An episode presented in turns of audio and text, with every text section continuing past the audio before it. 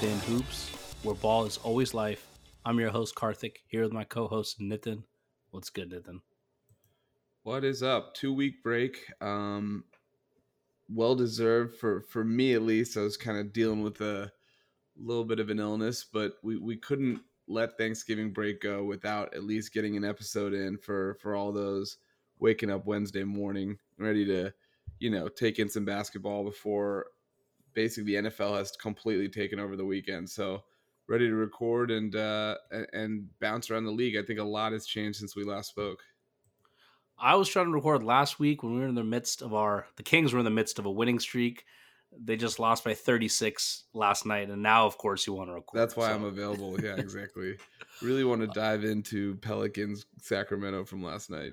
You know what's funny? It's like the last pod we did was like right at the start of the season, and we're already almost at the end of the in-season tournament. It feels like I know there's still a couple weeks, but um, in terms of the yeah, group, so let, we're getting. Let's start with this in-season tournament. We, the, there is the NBA wasn't kidding when they said they wanted to make this feel different without actually making it feel different. Like we know these games are still regular season games, which I think is one of the smart things they did, right? So that players don't feel like this is any different from the way they would, you know, put effort and into a regular season game. However, the courts uh, made the courts different. Obviously, you can very much tell Tuesdays and Fridays. Every game that's played on Tuesdays and Fridays from early November until uh, early December are in-season tournament games. So tonight, for example, there's five or six games on the docket. Um, they have these groups which are not divisions but sort of within your own conference which is a little confusing exactly how those are put together there's a couple like quote unquote groups of death which is kind of cool and uh, I don't know. It's been competitive. Uh, we've had like multiple skirmishes during the in-season tournament, including I think the Draymond Green uh, play was from one from an in-season tournament game, right, versus Minnesota. Yep. So, uh, what what are your thoughts on this overall process? You were a big fan of this. I think I was a cautiously optimistic fan. You you, you were kind of riding high on the idea. So, what do you think now, three weeks into the experiment? I think it's been a massive success. Now, the we'll have to see what the ratings look like, what viewership looks like. I believe that it's raw. The idea is raw. There are opportunities to improve that I'll get into, but I still think that one, the courts, I think they work really well. Now, I'd say about 20% are eyesores. I don't think most of them are as bad as people talk about. People act like you can't watch like we're not all 85 year old like men, dude. Like we can watch uh, the game. None of us have eye problems. It's not like you can't watch basketball on these courts. People make it seem like you literally have to turn the TV off the moment you you watch. Way to be games. a sensory elitist there. Jeez, maybe some people are having trouble with this. No, I was sure. very. I hated the courts. Like when they first came out, I was like, "This is." A complete travesty. Like I don't understand why they need to change and mess with every element of the basketball experience all the time. It's like they can't just sit still and just let one thing happen and say, "Okay, we're going to try it this way." They're like, "Nope, we got to try 10 different things at once." So the courts I was very much against. To your point, it's not quite as bad as I imagined. Um, but some courts are still a disaster. Like the Nuggets, there's no need to put a bright yellow bar from baseline to baseline in middle of your blue court. Like just you can make it gold, you can make it like a different shade of blue. You know, some of these courts, like the Wizards, for example, is actually one of the more aesthetic ones. Yep. Like you it can still good, see it's, it's obviously a different experience, right? It's not the regular court, but it's not the only thing you're focusing on. Um, you know, the Phoenix one was cool. The the Utah one was I don't know how I felt about that, but point being, they just yeah. need to make them. They can make them look different without it being the main thing that's drawing you know drawing your eye attention. I think there's definitely some Stockholm syndrome with the courts because like I start the game like yeah. I don't really like this. By the end of it, I'm like, dude, this is this is kind of nice. I can't even imagine dude, going back to the, the brown court. Yeah, I'm at the point where if it's not a, a orange court, I don't even want to watch the game. exactly, it's like it's pure Stockholm syndrome. That's the right um, way to um, put it but but I think and I think the one thing they messed up, I think the biggest thing they messed up with is they tied this to the stupid city uh edition jerseys. Like what they should have done is made this the team's core colors. Yep. So at least there there's some continuity, right? Like every year your in-season tournament courts are like your standard team colors and it makes a lot of sense, right? Instead you've got these weird color combos. You've got Denver putting 5280 in the middle of the court because that's their city jersey that's the part I think they didn't do right. And the other thing is this was the perfect opportunity to make divisions matter in the NBA. They've completely stripped divisions of any meaning outside of scheduling. They but this would actually foster in-season rivalries, would mean something. And these groups are fine, but they're just random. They change every year. And if Adam Silver really wants, or I'm assuming they're going to change every year, if Adam Silver wants us to have like continuity, have some tradition behind it, become something like the FA Cup and Premier League, why not tie it to divisions and make divisions a thing? So I think that's those are the two areas they've messed up on. Yeah. Outside of that, the courts are doing the job. They're getting people talking. They signal what that it's a different game. And the players now you can say they're being paid to say this or they're just kind of saying these comments, but Dame, Anthony Davis, uh, a lot of players, big profile players, are saying the games do feel different, and there's a little bit of extra oomph because of that 500k. So overall, I think it's been a success so far. Yeah, I mean, look, I don't think the money matters, but maybe maybe it does for like the 15th man, and therefore they're playing for him. I'm not sure how much that's true or not, but you know, I will say like they clearly have been competitive games. Like some of the more fun games of the season have been the in-season tournament games.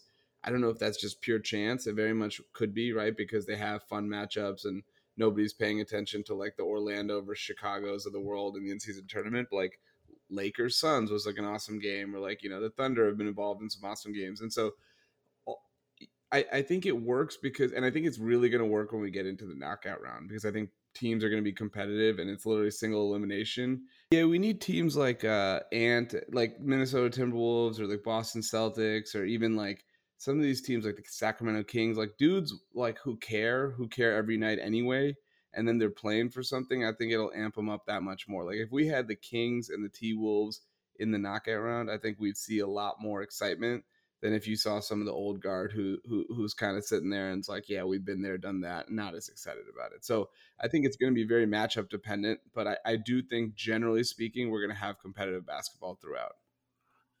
So I actually think so. I think it'll be the best if we get these exposure to these other teams. You know, like you said, the Wolves, the Kings, the ones who normally don't get that type of shine.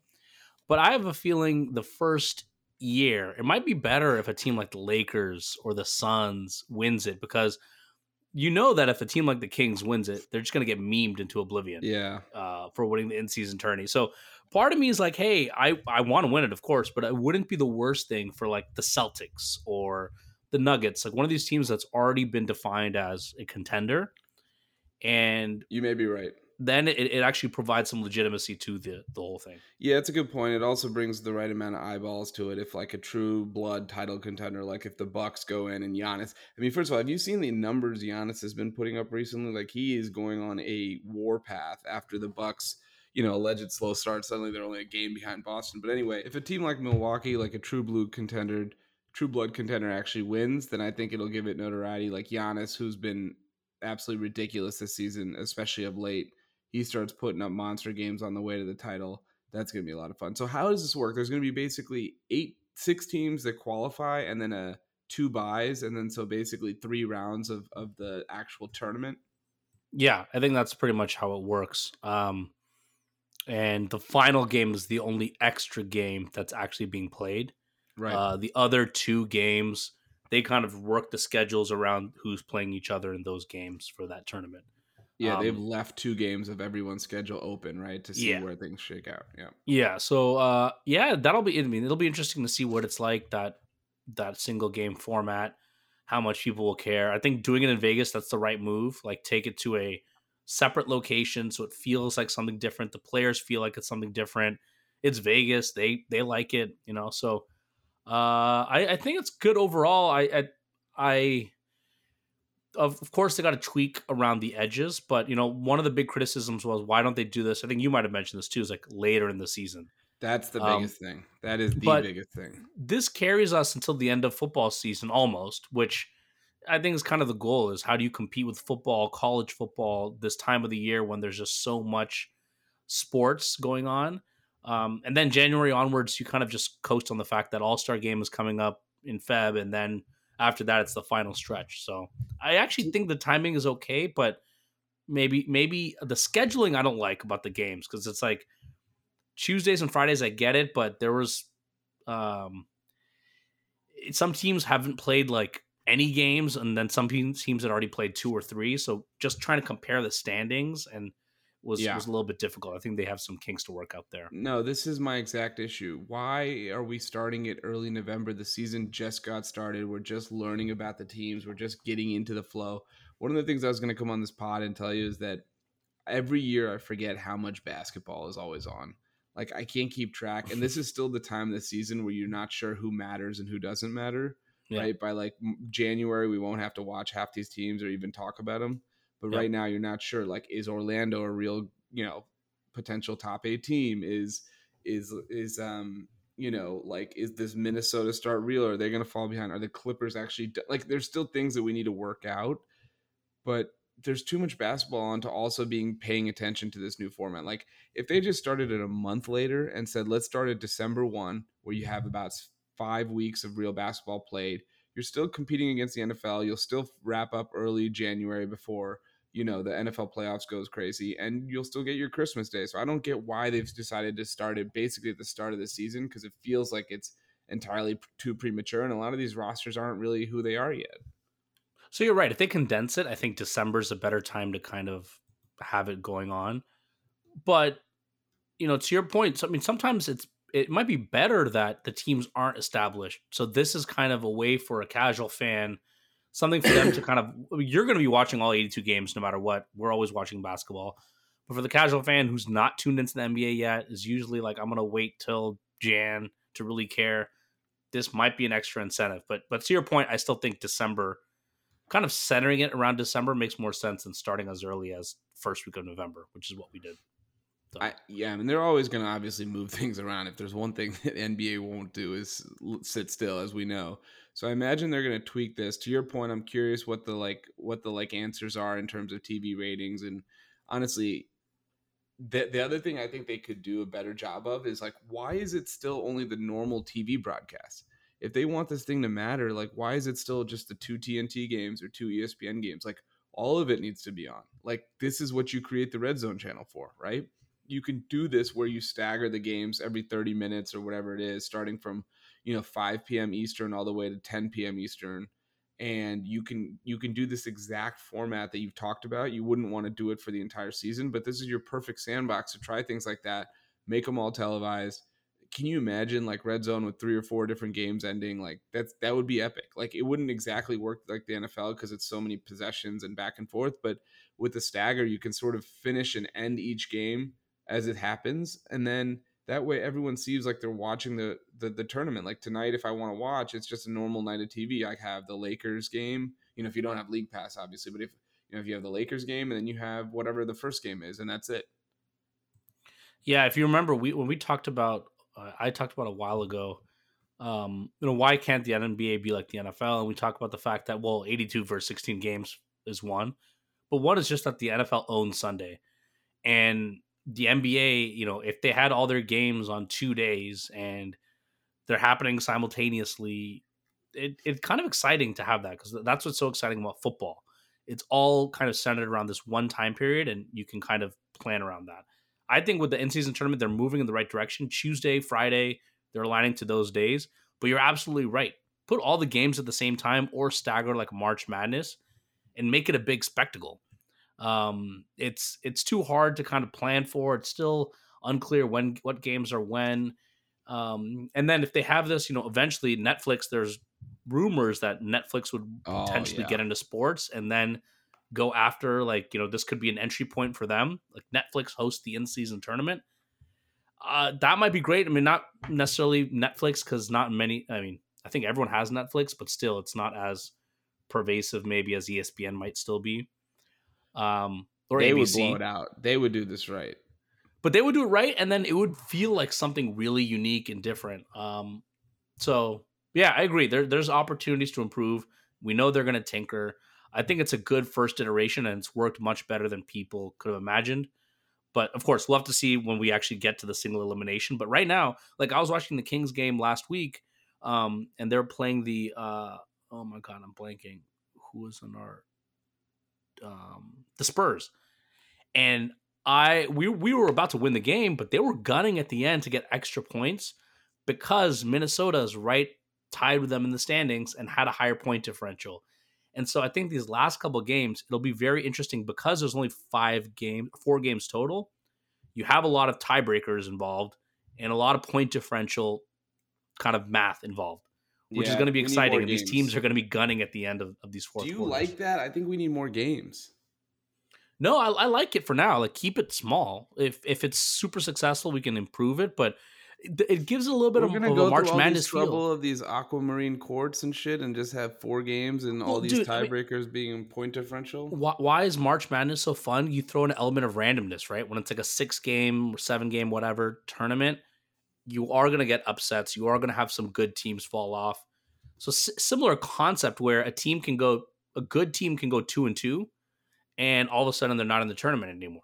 And so I like the randomness that it brings. If you do 10 games, all the best teams are going to continue to kind of win out. I think that, um, okay, I, I think that's fine. The question I would have then is should we make the actual tournament a little longer? Like if you're the one seed, quote unquote, or I don't even know how they're going to determine who's the one seed, right? Because there's six winners. Is just the top two point differential, point differential? Yeah. Okay, so let's just say it's Celtics and it's you know um, I think uh, the Kings are actually undefeated. So let's say it's Celtics Kings are the two ones. Like you'd only have to win two games to win it. I know, but that's why it's fun, man. It's it's not even about like it doesn't have to be the most legitimate legitimate title where you've played 20 games to win it. It it has to be just enough games, which is four in a group tournament and a couple single elimination to crown the winner. Like I think that's actually it makes a lot of sense. Um the other thing I was thinking, you mentioned the the the the divisions, and they could just keep the divisions. If they're not going to do that and they want to mix it up, then they should just mix it up league wide. Like, why not? Why is this? It's like, why are you s- subject to just your own conference? You might as well just do it all over the all of the NBA. That would be sweet. Absolutely agree. They went this weird halfway route. Like, if you're going to do that, just mix it up so then we see more interconference matchups that we uh, don't or intra-conference matchups that we normally don't get. I agree. They they messed that one up. Yeah, I think they'll fix like, that though. Yeah, I mean that's the thing. They can always course correct. Um, hopefully they're listening to this pod and coming up with these ideas as their own, and, and we'll go from there. But all right, so in season tournament has been, I think, net positive overall, good. Some some tweaks, some other ideas for next year, but I'm really curious to see when we get into actual. Um, you know, I think most teams have one to two games left, so really, I think they're playing the the Vegas tournament the first or second week in December. So that'll that'll be when when things are actually different and fun, and we'll see how things go and how competitive it'll be. But early signs are promising. Um, okay, let's go ahead and bounce around the league.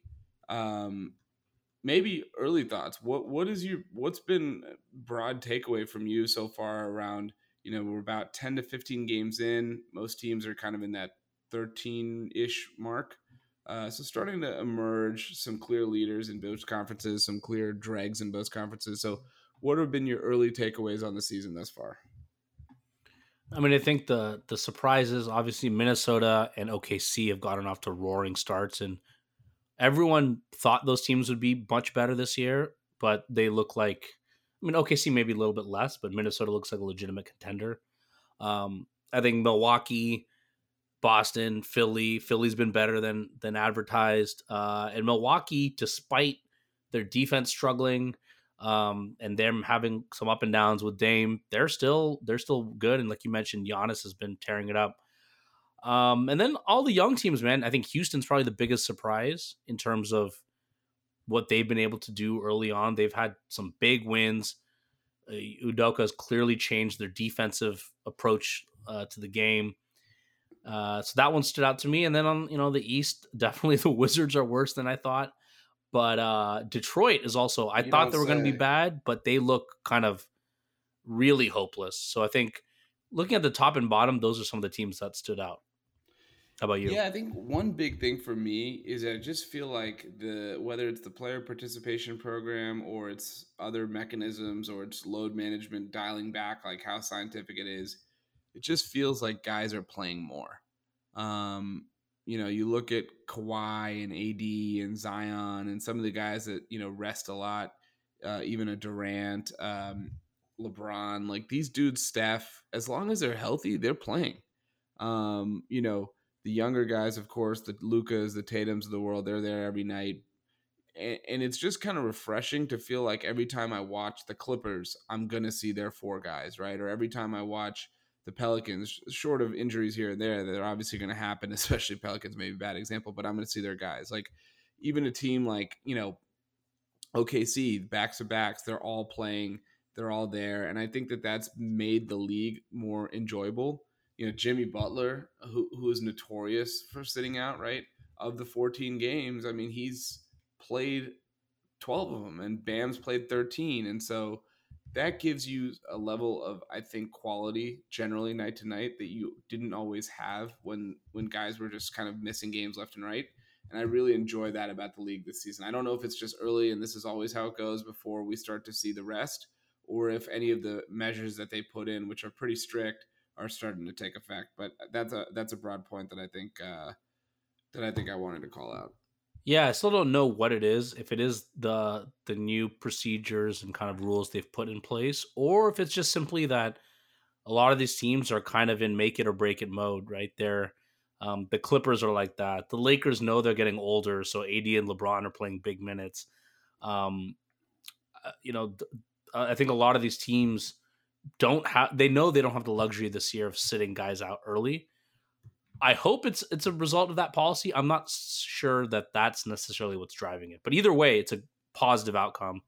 I think every night there's great matchups, a lot of young talent, uh, and dude, there's so many players. Like literally, like you. I mean, even like a team like the Hawks, they're uneven, but then they have like Trae Young, they have Dejounte Murray, they have like Jalen Johnson's playing well. DeAndre Hunter's playing well. Like so many guys across these rosters. It's hard to keep track of all the young talent, even on a roster. Like you mentioned, Houston, like Cam Whitmore and and Amen Thompson, and these guys can't even sniff the court because of how many how many guys they have in front of them. And that was a bad team until this year.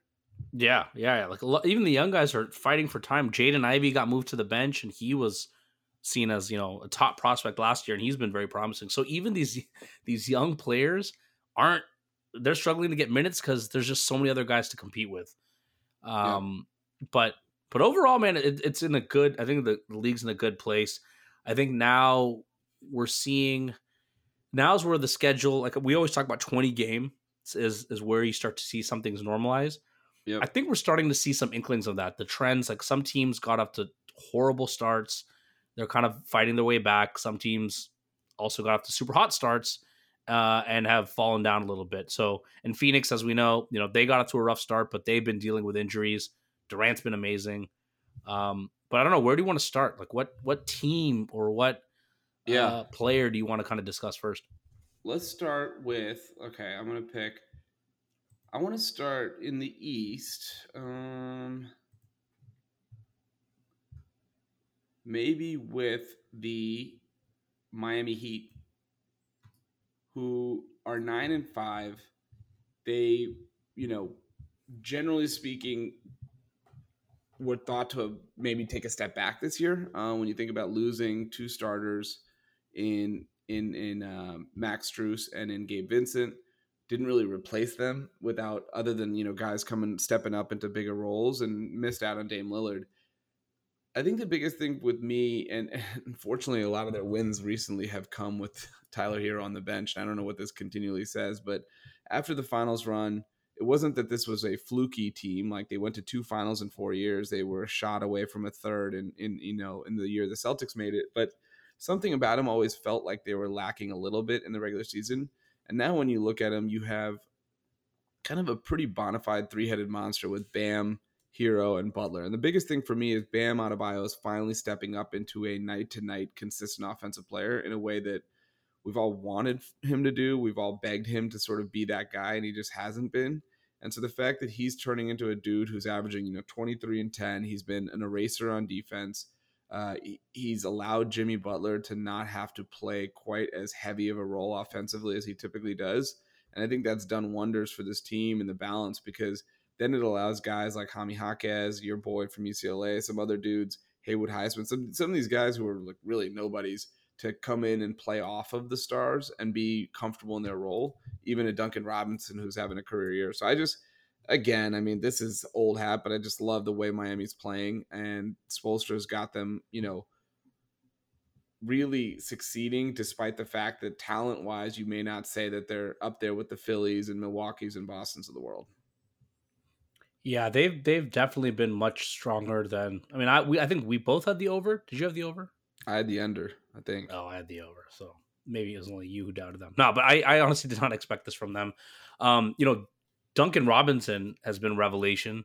I think since uh, Herro got injured in six games as a starter, he's averaged 24 and 4 on wow. 50, 49, 94 splits. Um, six games, small sample size, but I think he's, you know, there was a point early last year, right, where he seemed like he was kind of, he was out of the rotation, did not seem to really fit that team anymore. They had Strus and Vincent and enough shooters that they could survive without Duncan. Now he's kind of he's been really good in the minutes he's been playing. So that's another element to their offense. As you mentioned, Bam has been so much more aggressive, even late game. I think last year, even the games he'd have 20, 25, it felt like it would come early and then that some of that aggressiveness would disappear.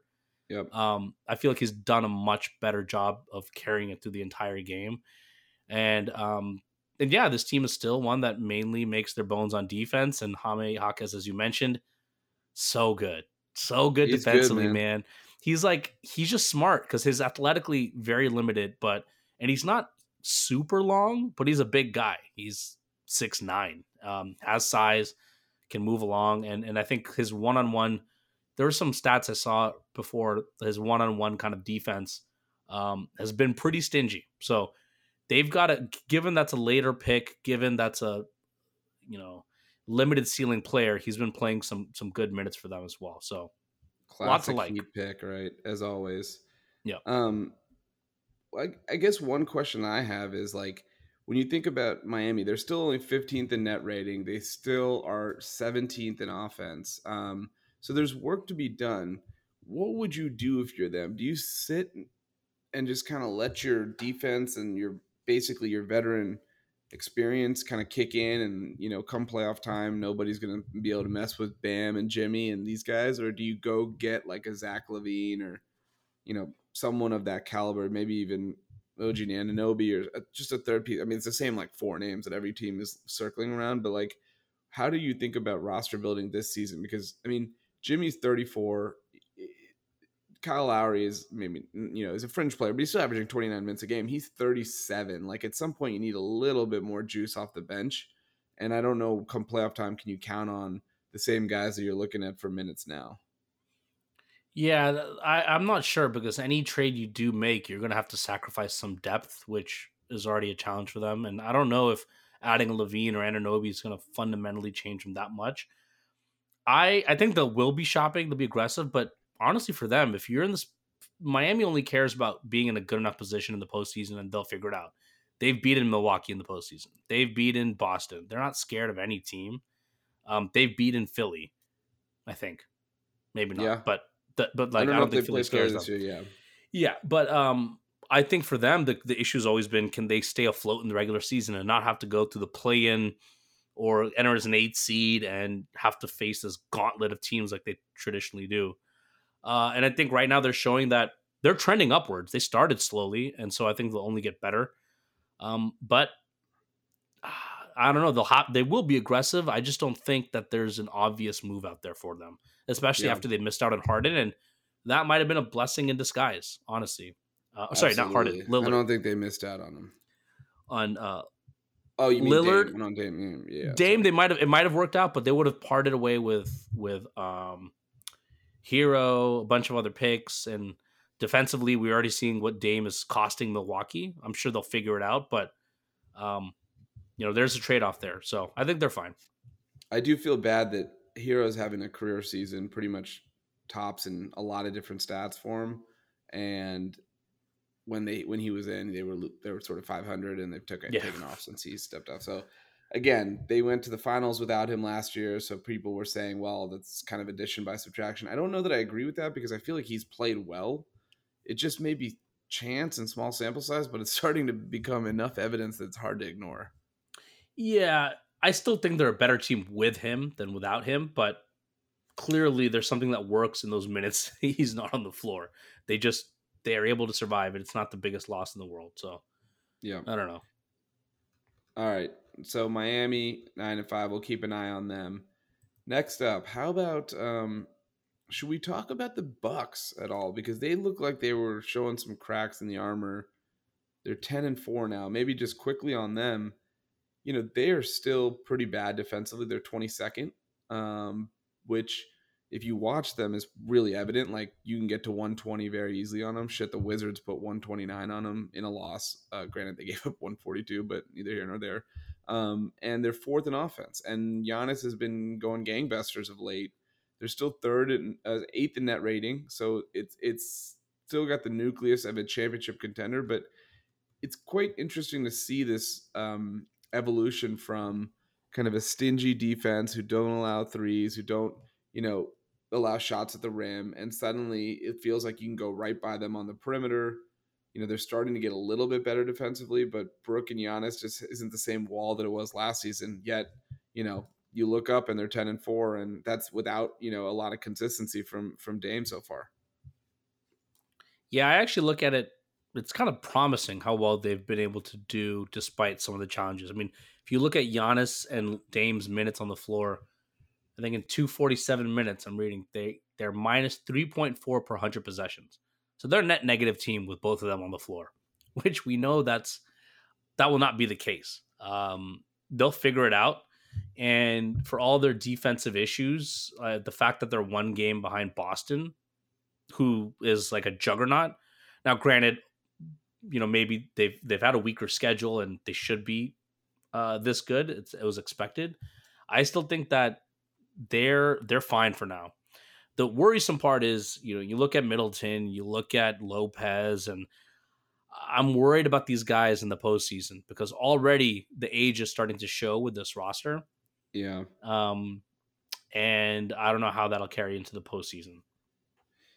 Yeah, look, I think I'm actually a little bit more worried about this team than than you might be because yes, you can mow down some of the dregs of the, the, the you know the Eastern Conference with Giannis just being crazy. Like last night, I think he was twenty of twenty three.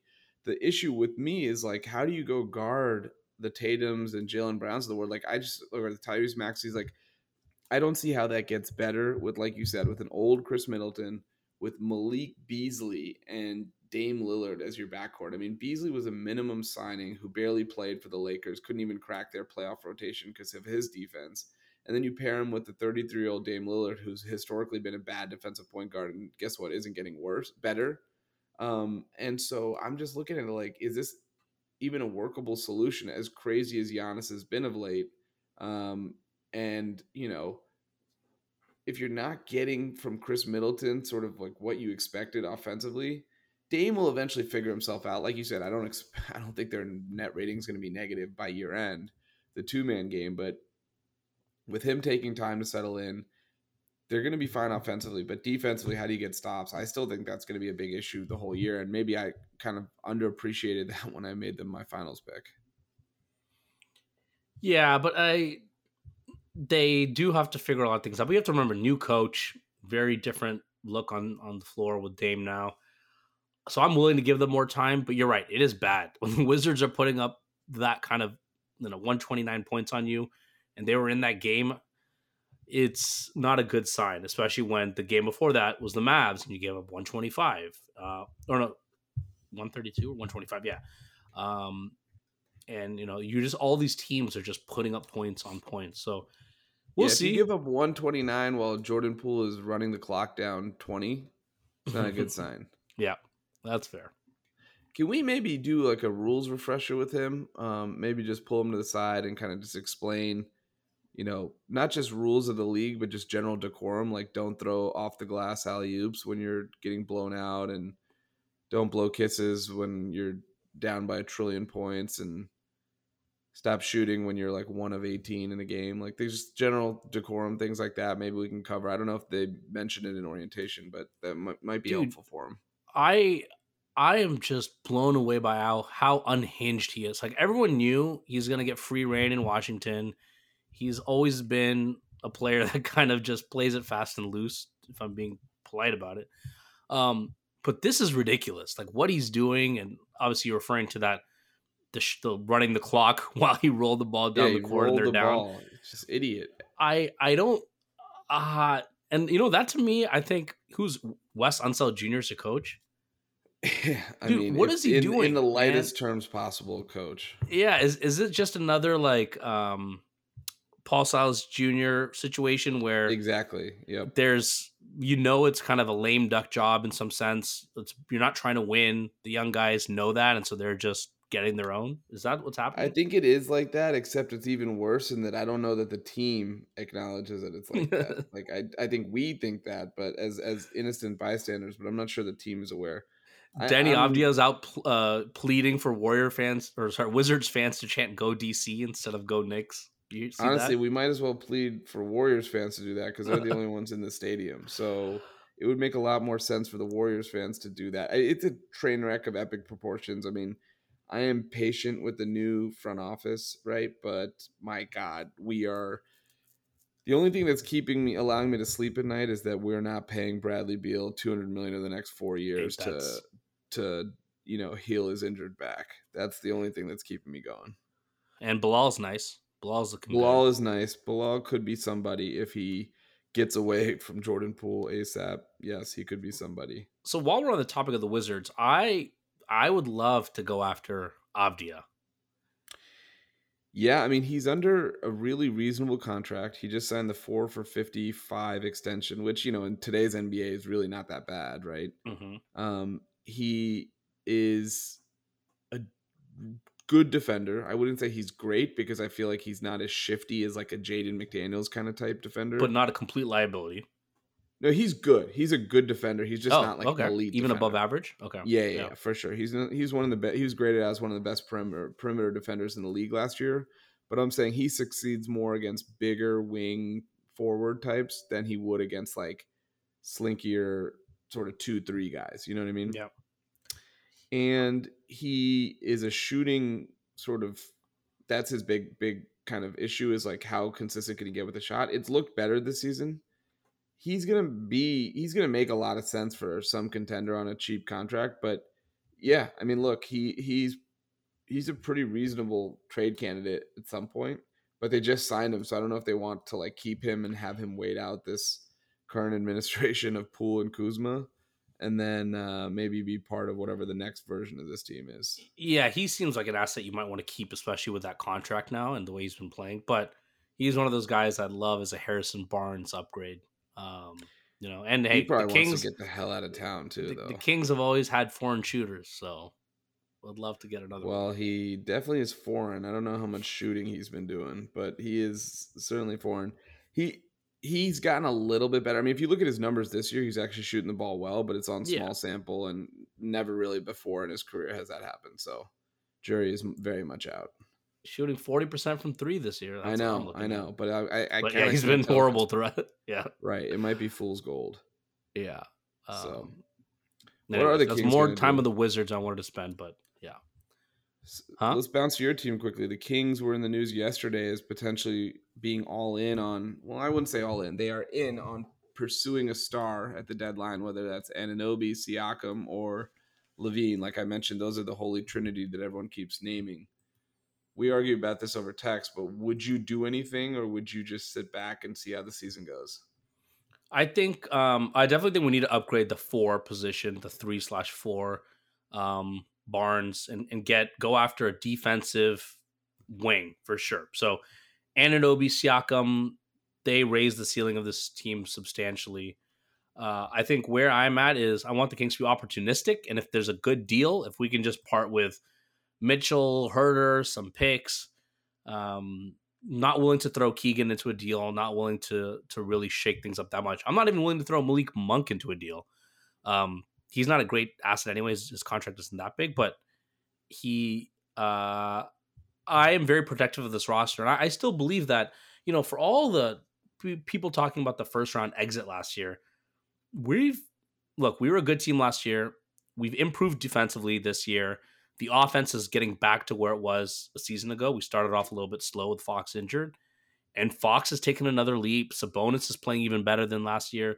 So I think we have enough to actually uh, run it one more year and not make a panic trade and see how can we make it to the second round? How good is this team really in the playoffs? And then reevaluate in the offseason. So so my stance is if be opportunistic, but I don't think we need to make a panic trade just because we're worried about, you know, the top of the West. I think that's fair. Um, I think that as long as that's the takeaway, that's okay. If you think you can go get a Siakam without including a Keegan Murray, that's where I, I think I you lose me. So as long as you say, okay, we are going to openly pass on this guy because we don't have the goods, if we don't put um, you know, Keegan on the table, then that's fine. You can see what it is and not rush it. And I do think Siakam's time frame, assuming he resigns, isn't that much later or, or sort of shorter than Sabonis. I know he's a couple years older, but he hasn't really had any history, injury history. He's been pretty durable for the course of his career. So I would imagine that's not going to be that much of an uh, injury risk. It would just be a re-signing risk, which you know usually you wouldn't make that deal without some some type of assurances beforehand. Well, yeah, well, that I mean that's a big risk, right? And he's openly said he won't sign with another team if he's traded. So if he said that and he's going to stick with it, then I would not make a move for him. Well, he's stuck with, with it so far, right? And and well, he hasn't been traded. Yeah, but he's he publicly said that, right? And he's not opening like he's not welcoming a trade somewhere and saying that he's he's willing to sign. So, anyways, and, and we know that the the Raptors let VanVleet walk. Maybe they'll just play it out. Like they're they seem why content. Did, why do they why do they keep doing that? I, they've let I, a lot of guys walk. I don't know. Maybe it's false. Like maybe they think that they can re-sign him and bring him back, and it's just a false confidence. I don't know like they let Kawhi walk, which is fine. They won the title. Then they let Gasol walk. They let Ibaka walk. They let Kyle Lowry walk. Now VanVleet, and now they have potentially Anunoby and Siakam coming up, and those guys could easily go. I, I just don't understand what the point is. Like they've just kind of they've had this like brain drain over the course since they won the title that just trickles out each year, and they don't seem to have a plan that is turning things around or picks a lane or does anything. I I don't get it either, but the fact that they've done it, been willing to do it for so many years, makes me think that they're not going to panic trade Siakam either. So, would not be surprised um, if if he's just walks away in free agency. But you know, coming back to the Kings, I think the reason we don't want to part with Keegan, as long as Monte McNair hangs up the phone, anyone t- asks for Keegan, and I know everyone jokes like, "Oh, Keegan, what is he like? Well, you act like he's untouchable." The thing is, the best version of Keegan was always going to be a twenty point per game plus scorer who's locked down on defense, a three and D wing. Like that is ideal for his career. And guess what? Last year he showed that the shooting and early signs from some of his offensive game, he can be a twenty point per game guy eventually. He's not there yet. And there's enough early returns on his defense this year that I think he can be that defensive player. So if you've got him on a cost controlled, it's a cost controlled asset, rookie contract is only getting better. Why replace him with another three and D wing who's much older and yes lifts the ceiling of your team, but Keegan might get there in a couple years. So I think any trade would have to not include him, and it only if the Raptors get desperate because let's face it, they don't have a lot of leverage. And with Siakam going to walk in the free agency, maybe they do settle for a couple of picks, Mitchell or Huerter, and whatever you want to throw in there. I from a talent standpoint, putting contracts aside, I would not trade Keegan in a Anunoby deal. Regardless, like I just think Anunoby's very overrated, and like he's not lifting got, your ceiling up that much. We've gotten to the point where like the idea of him has like surpassed any of the real version of him that plays basketball. Yeah, and so I'm tired of the Anunoby talk of like, all right, this is the guy. Three first rounders, no, not good enough. Four first rounders, not good enough. Like clearly these guys are just playing chicken and nobody's biting. Mm-hmm. Siakam, I do consider to be a different type of player. And again, the contract thing is probably enough to scare away like anybody from making a real push. Now, I don't know. He is like, I mean, as far as like fanfare of stars, he's probably on the lower end. So would he be okay with staying in Sacramento? On the surface, it would appear maybe more so than like a big name star. But it's tough to make that. It's a big risk to take. I get that without any level of assurances, which it seems like he hasn't going to give you. And then LaVine I don't think LaVine makes any sense um, No. for for Sacramento. I just he doesn't really add to where they have a weakness. And I think as much as he's a good shot creator, I mean, they had the number one offense in the league last year. Like you And said, Fo- they're kind of tr- trending back that direction this year. So I don't see what he's going to add. That's you know and late game shot creation has not been our issue because we have Fox and even Malik Monk, as he showed in the playoffs last year, very good at that. So it's not lifting our ceiling enough to pay him forty million a year. yeah, I agree. I mean, they actually the only reason that I think they were rumored is because they were the ones that gave him the offer sheet, right? Yeah, and he, he's wel- he welcomes Sacramento. He said that. So But that was a different version of the team. I mean, it made sense for that version. It doesn't really for this one. well, yeah, and that was a different front office as well. Yeah, exactly. Well, I was, the whole point is if, if, if Vivek was enamored, you know, he's still he's still hurting after the World Cup loss. I think we all are. He's trying to make a splash, make us forget about how we couldn't get uh what's that guy's name? Oh my god, we couldn't get him out for like 300 overs in a row. It was insane. You're Um, asking the wrong guy. Did you not watch?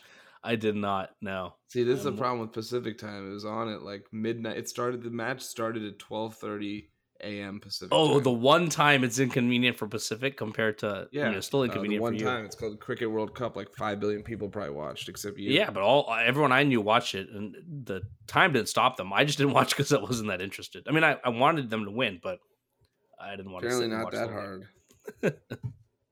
we lost. It was bad. I know, I know what happened with the. It's like the 07 Patriots, or whatever it tells me. Just It- smoking it everyone is- on the way to the final and then losing.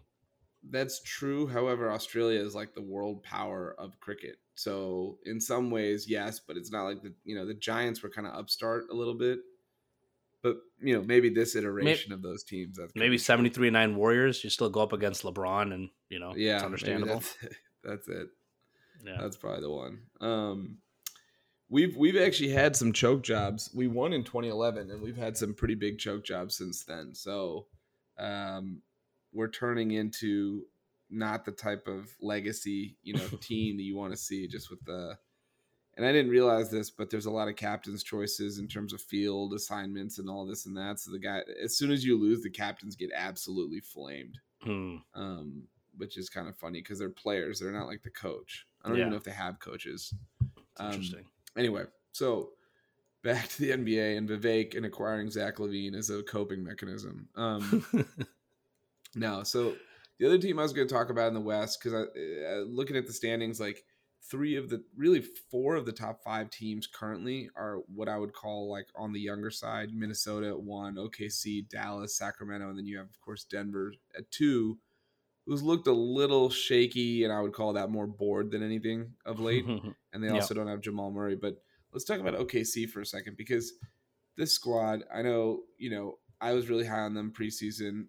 Uh, I think you you you look at just their talent and you aren't sure. The big question was after SGA, who's going to step up? I mean, SGA's kind of come back to his first team All NBA form. He looks every bit as good as he did last year, probably even better shooting the better ball better from three, and he's doing everything defensively. I mean, he's been an absolute menace on that end. Then you have Jalen Williams, who's taken a big step. Chet Holmgren, who looks freaking awesome as a rookie. He's 50, 40, 56, 46, 91 right now, shooting splits. yeah. Um, and not on small volume either, which is the crazy thing.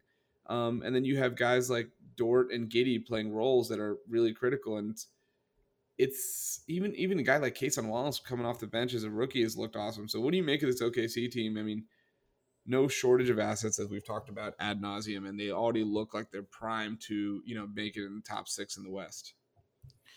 Yeah, I was wrong about them, right? I was definitely lower on OKC, thinking that this roster, the ceiling still wasn't high enough, but they've been smoking teams, man. Like their net rating is 8.5. They're seventh in offense, fourth in defense. Like, so this is, I, I mean, I think the defense is a little bit of fool's gold right now, but um, they are just destroying teams and dominating these games. So it's not even a fluke record that they've jumped out to. I mean, I think Chet's the big story. I picked him for rookie of the year. I thought he'd be good, but he's been even better than I thought. And I think the efficiency with how he's scoring, the ease at which he's scoring, to me is what stands out the most. Um, and obviously, he had that kind of game against the Warriors in which really put it all together. Um, I I do think you know it's similar to Sacramento. It's like everyone, and I was one of the people who said, "What are they doing with all these picks? What are they doing with all these picks?" Um, you know, why don't you make a move? I don't think they need to rush to make a move, but given the number of picks they have, they can work on the fringes.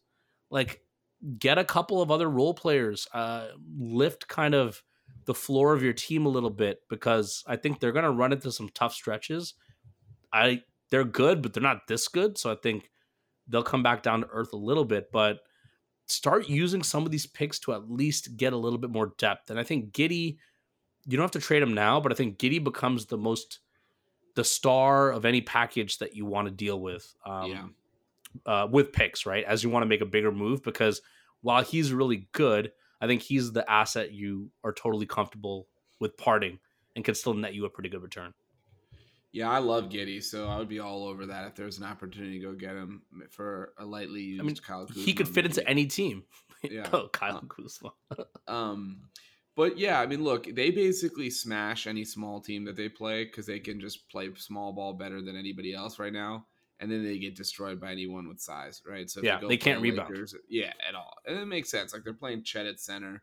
They have Jalen Williams slash Dort at kind of that three four. Both of those guys are probably traditional small forwards and they don't really have a ton of size coming off the bench. Um, now, I don't know that.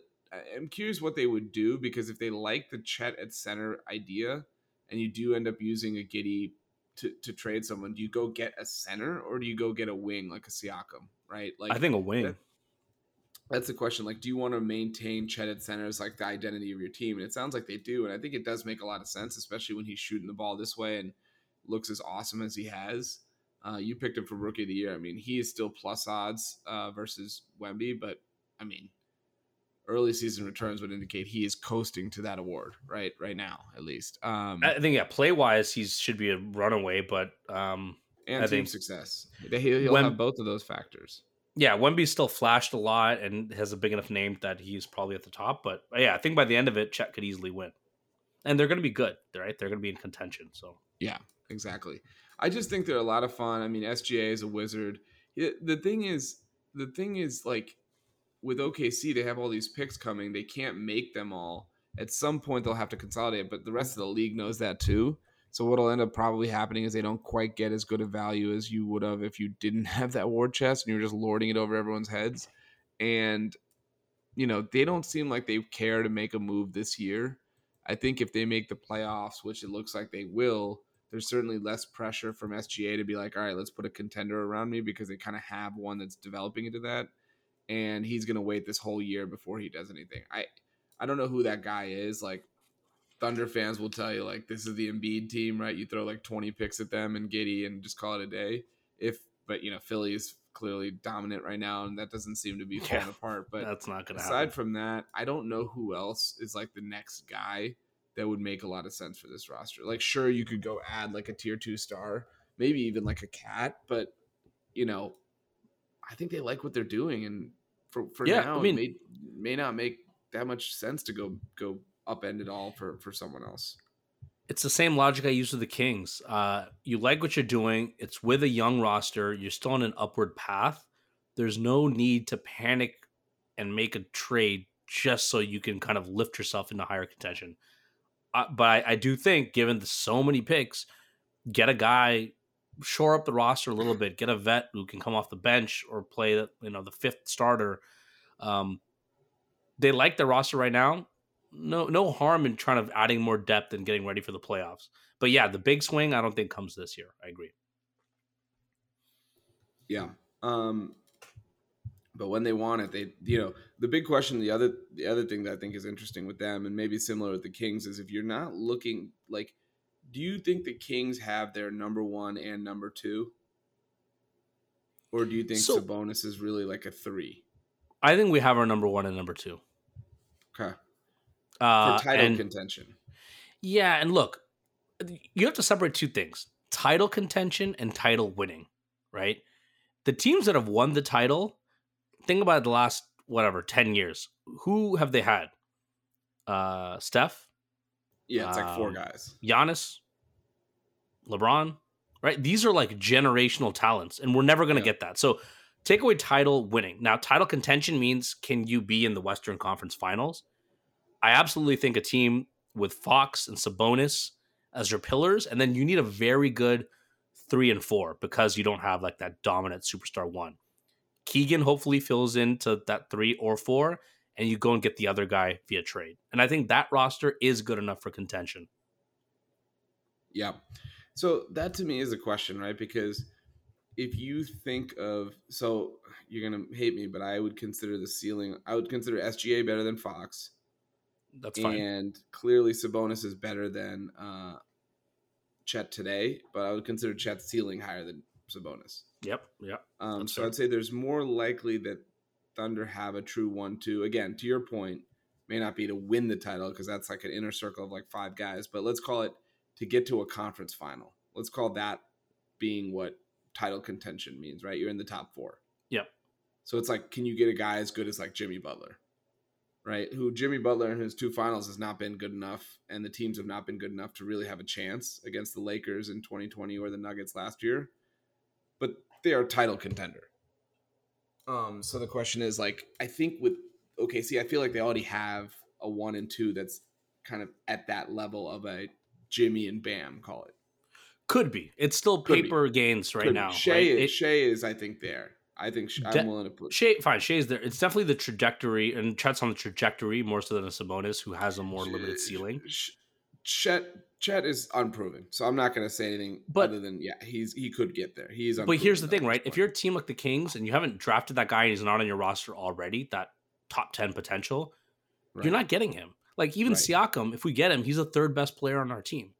So and, and Siakam is like a very big, like he commands what three picks, couple of players, um, potentially Keegan. We're talking about. So my my point is, there's never a scenario in which we're going to get a top ten guy, uh, unless it's through the draft because it's someone promising like Chet, um, which is not going to happen because we're too good and we're going to contend. So I really think we have to get.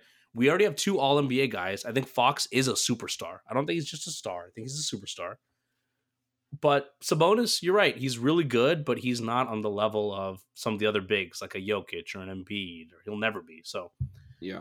But I'm well, I think. That. Look, I think Yo- uh, Fox turning into basically a top 15 guy is came out of a little bit of nowhere from where his first couple seasons were. I know he averaged like 24, 25 a game the year before everyone thought he was good, but that has been a revelation. So you kind of have to hope that a Keegan version looks similar, right? Where he's like fine people aren't over the moon around, about him over you know around the country but then he turns into something that you haven't seen by year four um, or year five because that's really fox was almost considered for as good as fox is it's almost as if he was a late bloomer. Which is yeah oh he was he was because even though he looked like a good scoring guard no one thought he'd be this dominant this good. I mean, and, one year ago, Bill Simmons said they should trade him for Russell Westbrook and the two picks. Yeah, now he's an idiot, but nonetheless, the fact that that was even considered a statement to be made just one season ago shows you the wild. leap he's made. Yeah, and, yeah. and with Keegan, the worry the worry I have is don't settle into an Otto Porter like career where yeah, you're a good shooter, you're a big wing, and there's so much promise for you as a three and D guy, high draft pick. You know, you know this better than anyone. Um, and he was what the third was he the third best player on that the Wall Beal Wizards? Porter. Porter. Yeah, he was. Yeah, and so you know you're like, oh, Probably. you've got your third piece, you've got your two stars, you've got your third piece, but ultimately he never got better than that. And the Wizards, it's obviously, really, we know what happened. Because you also pay him, right? You pay him because you're yeah. like, oh, well, he's our third guy, and then he deserves. He feels like he walked into that contract and he doesn't need to earn it anymore. Yeah, it the, giving guys contracts before they've played into it is bad at the top, but you hope that their talent wins out. Like if Cade Cunningham goes and gets a max contract from Detroit this summer, like I expect, he's been one of the least efficient players in NBA history, but he at least has enough talent to maybe play his way into it. When you make that mistake with these th- third tier, fourth tier guys, you're dead.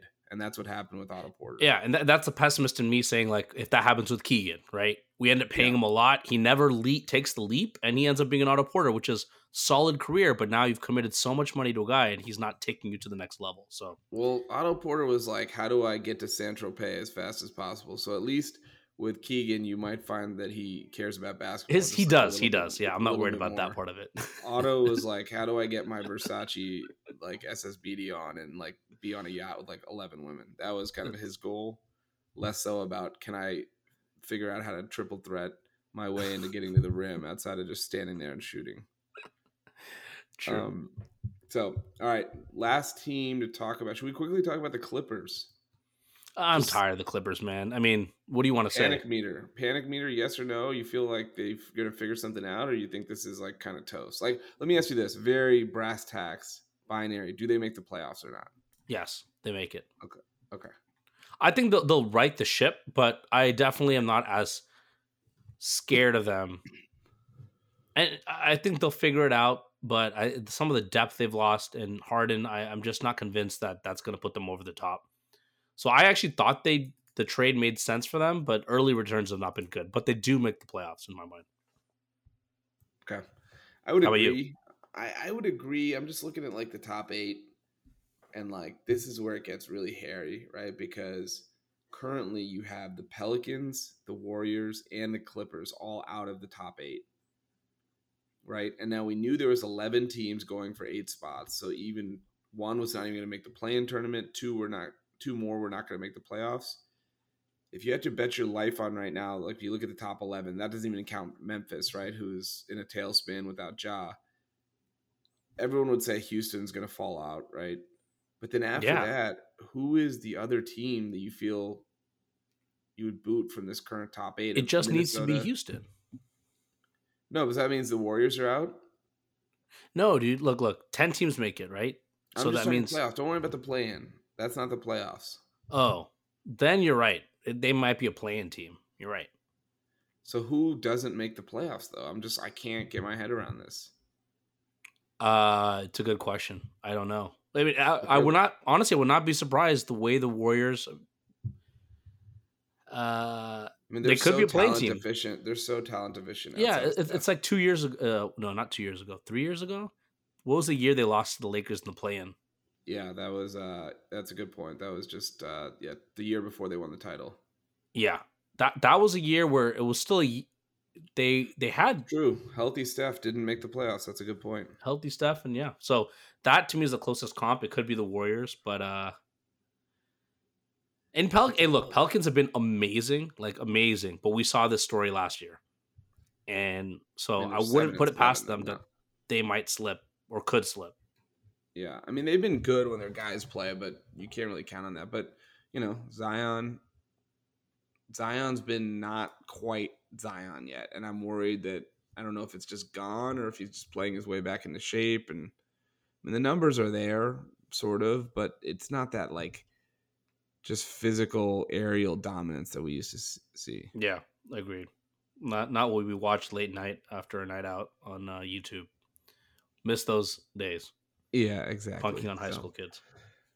All right. I think that's a wrap for us. We're going to probably end up talking about the West so much more than the East this season because, like, I think there's a couple interesting storylines in the East. We didn't hit the Cavs, we didn't hit the Sixers, but like the West is where my mind is every night when I just look at the gauntlet. Um, but anyway, we'll we'll be back next week with with more reactions, more in season tournament analysis after two more ga- two more nights of those games, and hopefully we'll be close, right? At that point to solidifying who's going to advance from the brackets. I think so. Yeah, I think so. Um, tonight's slate will be interesting. We got some, like I think the Lakers win today. They're in. Um, yeah. So a couple, like you know, I think tonight itself we're going to start seeing some teams lock that spot, yeah. uh, and things start to shake out. Yeah. But, Shout out to Alperen Sengun, by the way. I feel like I liked him at some point. I should get credit for him. of course, you're gonna try. To... No, we, I mean we've liked him, but I am actually surprised he's gotten this good this fast. Um, the trajectory was always there, but this season he's already been playing. Um, dare I say, all star level. Um, but yeah, he's been great. Yeah, I mean, he looks like a mini Jokic out there in some ways with the passing and with the you know high post offense. It's uh, let's, let's mini Sabonis closer to Sabonis than Sabonis is to Jokic, but still, like, let's not take a leap past Sabonis just yet. That's probably fair. But how old is this kid? He's twenty one. Yeah, that's what I'm saying. The trajectory. He's doing this even earlier. But my point is 21. He's 21 years old. He's averaging 21, 9, and 6, 59% from the field, 24 PER. I mean, geez. Oh yeah, yeah. No, that's what I'm saying. Like it's prom the fact that he's doing it already is amazing because he was always supposed to be a little bit more of a he's never a project, but you know, given that he played in that crap Houston team last year, I didn't expect him to just jump off the page this year, and he has. Yeah. All right. Well, that is a wrap for us. We will be back next week. Please rate, review, and subscribe to Thik and Thin Hoops. Please follow us on all major podcast platforms. Happy Thanksgiving, Karthik, and to all those listening. We will talk to you next week.